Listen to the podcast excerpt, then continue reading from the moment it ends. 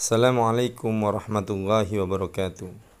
Allah Subhanahu wa taala berfirman, "Wasari'u ila maghfiratin min rabbikum wa jannatin 'arduha as-samawati wal ard u'iddat lil muttaqin."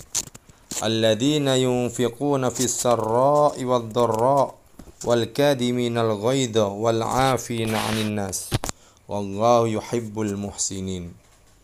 والذين إذا فعلوا فاحشة أو ظلموا أنفسهم ذكروا الله فاستغفروا لذنوبهم ومن يغفر الذنوب إلا الله ولم يسروا على ما فعلوا وهم يعلمون Allah Subhanahu wa taala mengatakan wasari'u dan bersegeralah ila maghfiratin min rabbikum menuju kepada ampunan Tuhanmu wa jannatin arduhas samawati wal ard dan menuju kepada surganya yang luasnya seluas langit dan bumi uiddat lil muttaqin dan itu hanya untuk orang-orang yang bertakwa kepada Allah Subhanahu wa taala.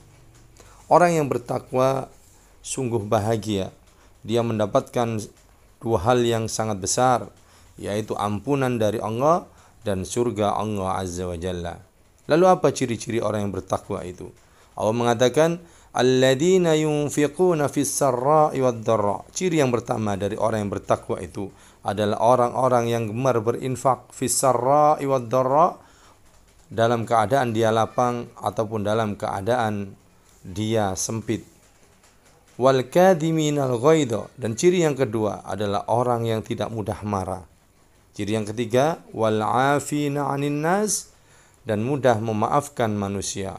Allahu yuhibbul muhsinin. Allah itu cinta kepada orang-orang yang berbuat baik.